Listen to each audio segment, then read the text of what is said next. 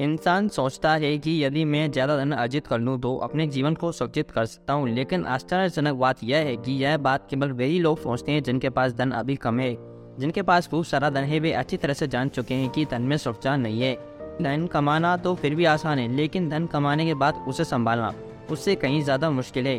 वह धन इंसान को चैन से बैठने नहीं देता है, यद्यपि यह बात उन्हें समझ नहीं आएगी जिन्होंने यह कष्ट भोगा नहीं है। एक कहानी से इसे समझा जा सकता है। तो चलिए दोस्तों, बिना किसी टाइम वेस्टिंग के चलते हमारी कहानी के अंदर। लिटरली इससे पहले तुम लोगों को मैं बताना चाहूँगा कुछ अगर तुम भी अपने पॉडकास्ट जर्नी को स्टार्ट करना चाहते हो तो ये एंकर तुम्हारे लिए सबसे ज़्यादा बेटर और अच्छा प्लेटफॉर्म होने वाला है। क्योंकि भाई, इसकी सबसे अच्छी बात यह है कि इस पर होस्टिंग आपको टोटली फ्री मिलने वाली है। यहाँ पर आपसे कोई भी मंथली चार्जेस नहीं लिए जाते हैं। और सबसे इसका बेस्ट है, इसका डिस्ट्रीब्यूशन पार्ट वो बहुत ज़्यादा और काफ़ी ज़्यादा फ्लेक्सीबल है। आपका पॉडकास्ट आपके बिना कुछ किए ही काफ़ी ज़्यादा प्लेटफॉर्म पर ऑटोमेटिक डिस्ट्रीब्यूट कर दिया जाएगा। तो भाई, इससे अच्छा मेरे हिसाब से मैं अपनी जो राय तुम्हें दूँ तो भाई इससे अच्छा तुम्हें कोई प्लेटफॉर्म मिल ही नहीं सकता है अपने पॉडकास्ट जर्नी को स्टार्ट करने के लिए।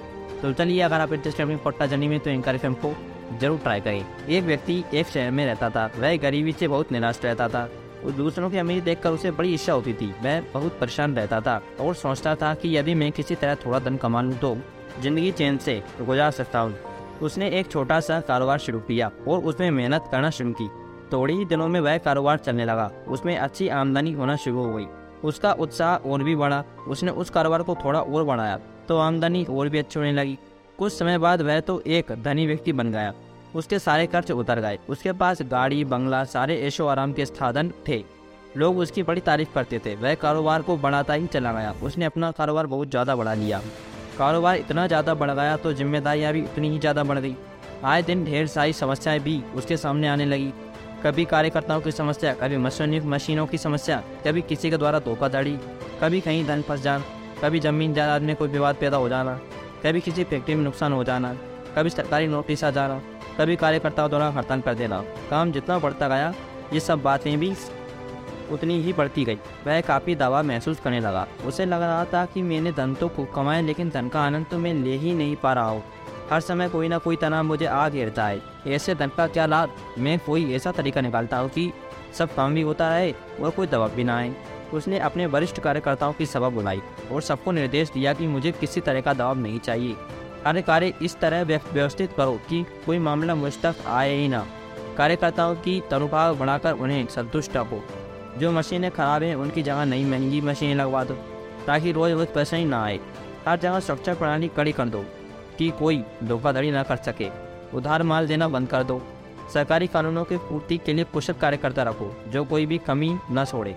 इस तरह की कई व्यवस्थाओं को बदलने का निर्णय उसने इस उद्देश्य से लिया कि मुझे किसी भी विपरीत स्थिति का सामना नहीं करना पड़े और मैं आराम से अपनी ज़िंदगी गुजार कर सकूँ। इधर बहुत सारे खर्च बढ़ा बढ़ा लिए गए। जिन लोगों को मान पहले दिया जाता था, उधार, न देने की वजह से उनको मान लेना बंद कर दिया। इधर बाज़ार में बड़ी मंदी आ गई। कारोबार में बहुत बड़ा घाटा लगने लगा। कार्यकर्ताओं की तनख्वाह बढ़ाने के बाद भी उनकी मांगें और ज़्यादा बढ़ने लगीं। सुरक्षा प्रणाली कड़ी कर दी गई, पर धोखाधड़ी करने वालों ने कोई और नया रास्ता निकाल लिया। उधार न मिलने से पुराने ग्राहकों ने पैसा देना बंद कर दिया। सभी सरकारी कानूनों की पूर्ति करने के भरपूर प्रयास करने के बाद भी रोज कुछ न कुछ नया नोटिस आ जाता। वह अपने कर्मचारियों को बुलाकर बोलाकर डांटता कि, आप यह सब ठीक से क्यों नहीं कर पा रहे वे एक दूसरे पर दोष देने या पुरानी, कुछ कमियों का कारण बता देते। वे सभी इस देश में कानून, कानूनों का इतना जाल है कि आदमी की एक ज़िंदगी बहुत छोटी पड़ जाती है, उन्हें समझने में। लेकिन कानून कहता है कि आम आदमी को भी देश के समस्त कानूनों की जानकारी होनी चाहिए। यह उसका दायित्व है। वह व्यक्ति तो बुरी तरह दबाव में आ गया।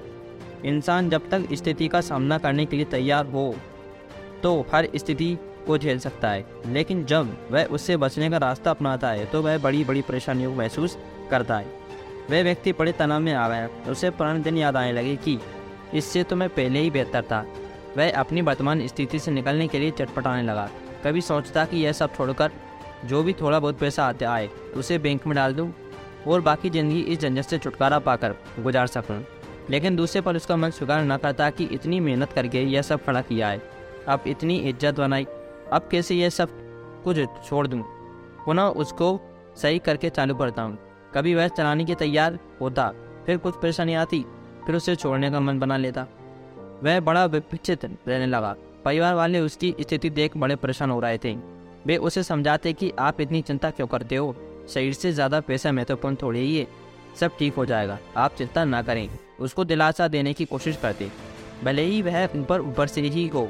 वास्तव में तो कारोबार खराब होने से उन्हें भी बड़ी चिंता थी। वे व्यक्ति भी मन ही मन सोचता कि मैं भी तो इस चिंता से ही बचने का प्रयास कर रहा हूँ। पर ज्यों जो प्रयास कर रहा हूँ, चिंता तो बढ़ती ही जा रही है। परिवार वाले उसे सलाह देते कि थोड़े दिन बाहर घुमाओ, इस माहौल से अलग हो जाओ तो आपके लिए अच्छा रहेगा।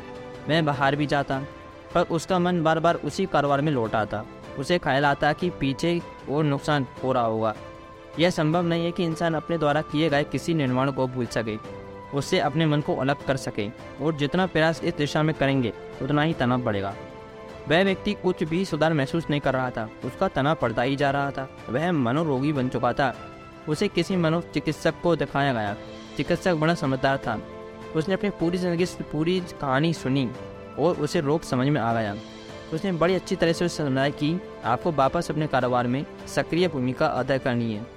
और कारोबार में आने वाली किसी भी स्थिति से भागने का प्रयास मत करो, बल्कि सक्रिय रहकर उसका सामना करो। छोटी मोटी परेशानियों से घबराने की आवश्यकता नहीं है। ये ज़िंदगी का अभिन्न हिस्सा है। हर स्थिति में आपको किसी न किसी परेशानी से मुकाबला करना ही है। यदि उसके लिए तैयार रहो तो सब कुछ ठीक है और बचने का रास्ता खोजोगे तो तो आप बड़ी परेशानी में पड़ते जाओगे। उस व्यक्ति की दुविधा खत्म हो गई। वह जिस बात का निर्णय नहीं कर पा रहा था, अब वह स्पष्ट निर्णय की स्थिति में आ गया। जैसे ही वह स्पष्ट निर्णय की स्थिति में आया। उसकी आधी बीमारी उसी समय ठीक हो गई अब वह पुनः मन लगाकर काम करने लगा। कोई भी समस्या चुनौती आती, उसे स्वीकार करने लगा। उससे परेशान होने के बजाय उसका हल निकालने के लिए प्रयत्न करने लगा। पुनः पूरी ऊर्जा से अपने कार्य में लग गया। उसने महसूस किया कि वह अपनी ज़िंदगी में पूर्ण संतुष्ट है। उसे समझ आ गया कि संघर्ष करते रहना ही जीवन है। संघर्ष से बचाव का रास्ता ज़िंदगी को नरक में ले जाने का समान है।